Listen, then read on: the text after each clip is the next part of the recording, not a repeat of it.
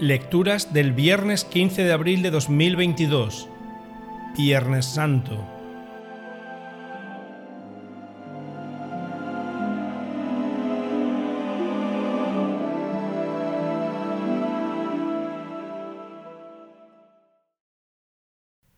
Primera lectura. Lectura del libro de Isaías. Mirad, mi siervo tendrá éxito, subirá y crecerá mucho. Como muchos se espantaron de él, porque desfigurado no parecía hombre ni tenía aspecto humano, así asombrará a muchos pueblos. Ante él los reyes cerrarán la boca, al ver algo inenarrable y contemplar algo inaudito. ¿Quién creyó nuestro anuncio? ¿A quién se reveló el brazo del Señor? Creció en su presencia como un brote, como raíz en tierra árida, sin figura, sin belleza.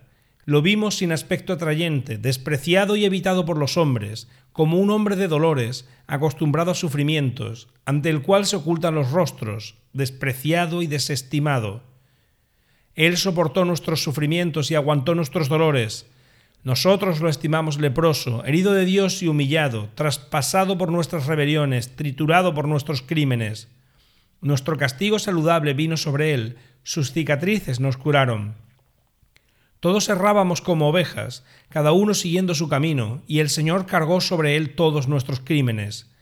Maltratado, voluntariamente se humillaba y no abría la boca, como cordero llevado al matadero, como oveja ante el esquilador, enmudecía y no abría la boca. Sin defensa, sin justicia se lo llevaron. ¿Quién meditó en su destino? Lo arrancaron de la tierra de los vivos, por los pecados de mi pueblo lo hirieron. Le dieron sepultura con los malhechores, porque murió con los malvados, aunque no había cometido crímenes, ni hubo engaño en su boca. El Señor quiso triturarlo con el sufrimiento. Cuando entregue su vida como expiación, verá su descendencia, prolongará sus años. Lo que el Señor quiere prosperará por sus manos. A causa de los trabajos de su alma, verá y se hartará. Con lo aprendido, mi siervo justificará a muchos cargando con los crímenes de ellos. Por eso le daré una parte entre los grandes, con los poderosos tendrá parte en los despojos, porque expuso su vida a la muerte y fue contado entre los pecadores. Él tomó el pecado de muchos e intercedió por los pecadores. Palabra de Dios. Salmo responsorial. Padre, a tus manos encomiendo mi espíritu. Padre, a tus manos encomiendo mi espíritu. A ti, Señor, me acojo, no quede yo nunca defraudado. Tú, que eres justo, ponme a salvo. A tus manos encomiendo mi espíritu, tú, el Dios leal, me librarás. Padre, a tus manos encomiendo mi espíritu. Soy la burla de todos mis enemigos, la irrisión de mis vecinos, el espanto de mis conocidos, me ven por la calle y escapan de mí. Me han olvidado como a un muerto, me han desechado como a un cacharro inútil.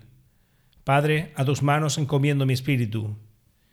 Pero yo confío en ti, Señor, te digo, tú eres mi Dios, en tu mano están mis azares, líbrame de los enemigos que me persiguen. Padre, a tus manos encomiendo mi espíritu. Haz brillar tu rostro sobre tu siervo, sálvame por tu misericordia. Sed fuertes y valientes de corazón los que esperáis en el Señor. Padre, a tus manos encomiendo mi espíritu. Segunda lectura. Lectura de la carta a los Hebreos. Hermanos, tenemos un sumo sacerdote que penetró los cielos, Jesús, el Hijo de Dios. Mantengamos firmes la fe que profesamos, pues no tenemos un sumo sacerdote que no puede compadecerse de nuestras flaquezas, sino probado en todo, igual que nosotros, excepto en el pecado. Acerquémonos, por tanto, confiadamente al trono de la gracia, a fin de alcanzar misericordia y hallar gracia para ser socorridos en el tiempo oportuno.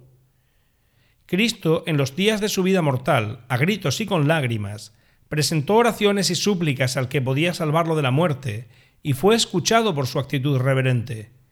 Él, a pesar de ser hijo, aprendió, sufriendo, a obedecer, y llevado a la consumación, se ha convertido para todos los que le obedecen en autor de salvación eterna. Palabra de Dios.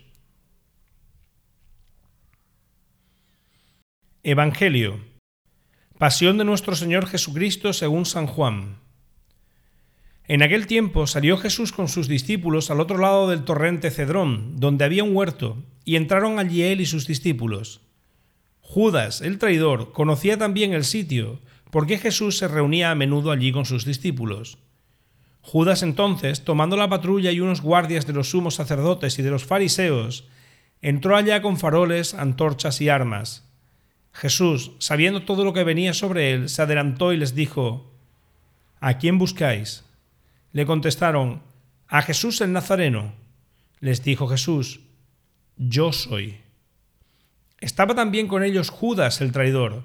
Al decirles Yo soy, retrocedieron y cayeron a tierra. Les preguntó otra vez, ¿A quién buscáis? Ellos dijeron, A Jesús el Nazareno. Jesús contestó, Os he dicho que soy yo. Si me buscáis a mí, dejad marchar a estos. Y así se cumplió lo que había dicho, no he perdido a ninguno de los que me diste. Entonces Simón Pedro, que llevaba una espada, la sacó e hirió al criado del sumo sacerdote, cortándole la oreja derecha. Este criado se llamaba Malco. Dijo entonces Jesús a Pedro, Mete la espada en la vaina. ¿El cáliz que me ha dado mi padre no lo voy a beber? La patrulla, el tribuno y los guardias de los judíos prendieron a Jesús, lo ataron y lo llevaron primero a Anás, porque era suegro de Caifás, sumo sacerdote aquel año. Era Caifás el que había dado a los judíos este consejo. Conviene que muera un solo hombre por el pueblo. Simón Pedro y otro discípulo seguían a Jesús. Ese discípulo era conocido del sumo sacerdote y entró con Jesús en el palacio del sumo sacerdote, mientras Pedro se quedó fuera a la puerta. Salió el otro discípulo, el conocido del sumo sacerdote, Habló a la portera e hizo entrar a Pedro. La criada que hacía de portera dijo entonces a Pedro, ¿No eres tú también de los discípulos de ese hombre? Él dijo, No lo soy. Los criados y los guardias habían encendido un brasero porque hacía frío y se calentaban. También Pedro estaba con ellos de pie calentándose. El sumo sacerdote interrogó a Jesús acerca de sus discípulos y de la doctrina. Jesús le contestó, Yo he hablado abiertamente al mundo. Yo he enseñado continuamente en la sinagoga y en el templo donde se reúnen todos los judíos, y no he dicho nada a escondidas. ¿Por qué me interrogas a mí? Interroga a los que me han oído, ¿de qué les he hablado? Ellos saben lo que he dicho yo. Apenas dijo esto, uno de los guardias que estaba allí le dio una bofetada a Jesús, diciendo, ¿Así contestas al sumo sacerdote? Jesús respondió, Si he faltado al hablar, muestran que he faltado pero si he hablado como se debe, ¿por qué me pegas? Entonces Anás lo envió atado a Caifás, sumo sacerdote. Simón Pedro estaba de pie calentándose y le dijeron, ¿No eres tú también de sus discípulos? Él lo negó, diciendo, No lo soy. Uno de los criados del sumo sacerdote, pariente de aquel a quien Pedro le cortó la oreja, le dijo, ¿No te he visto yo con él en el huerto? Pedro volvió a negar y enseguida cantó un gallo.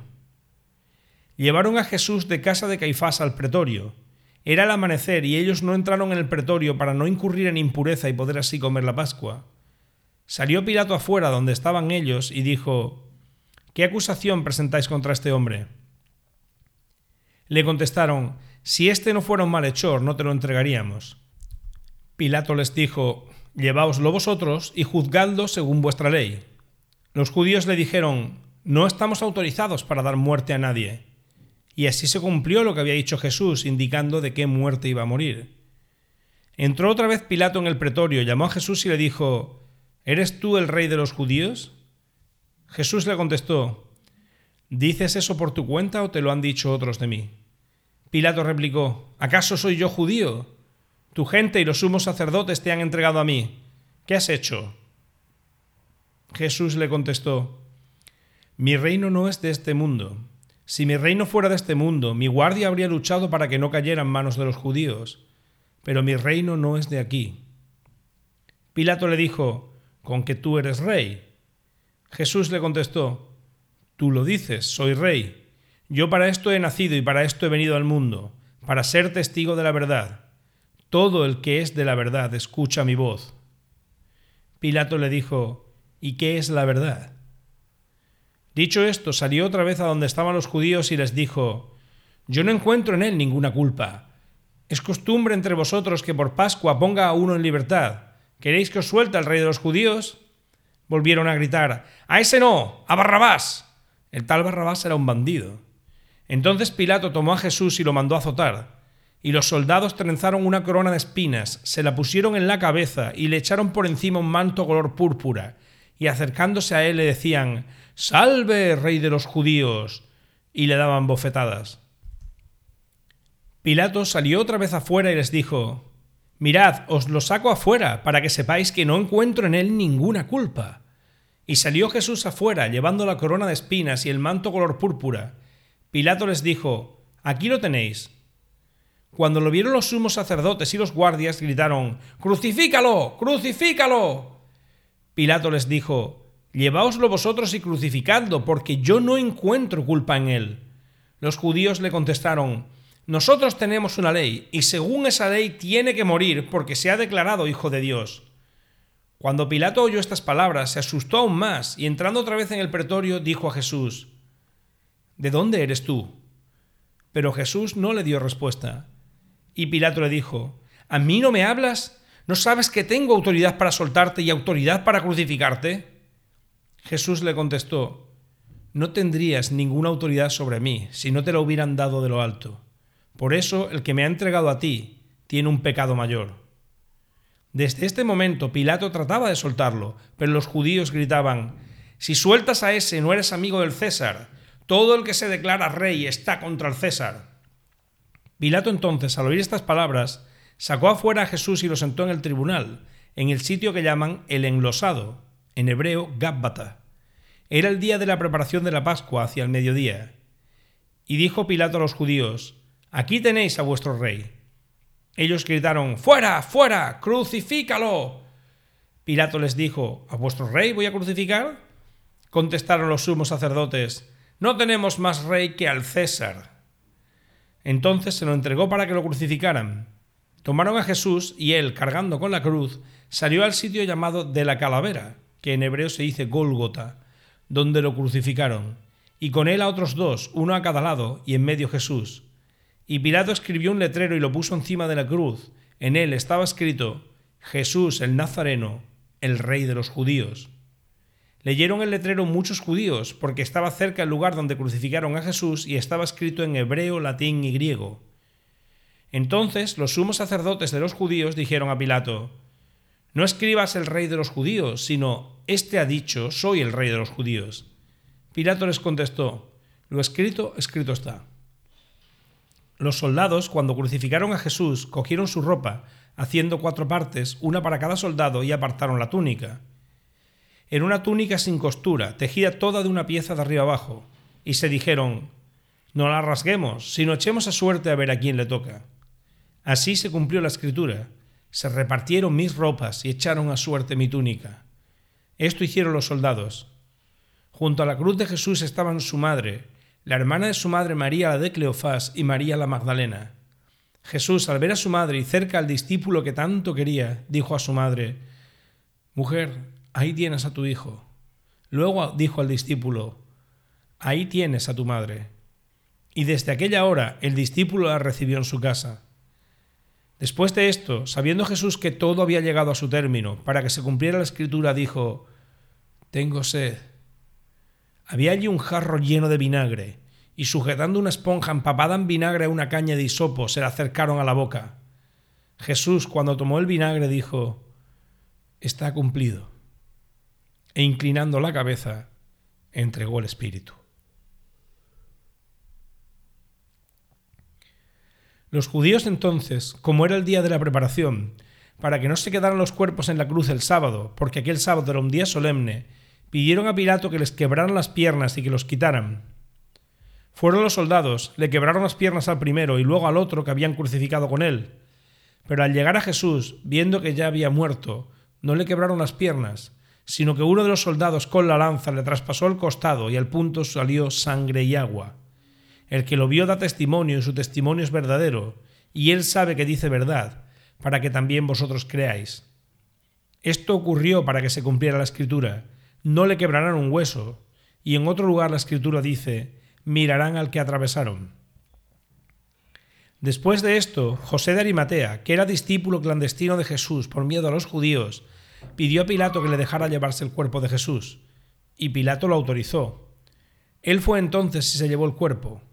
Llegó también Nicodemo, el que había ido a verlo de noche, y trajo unas cien libras de una mixtura de mirra y aloe.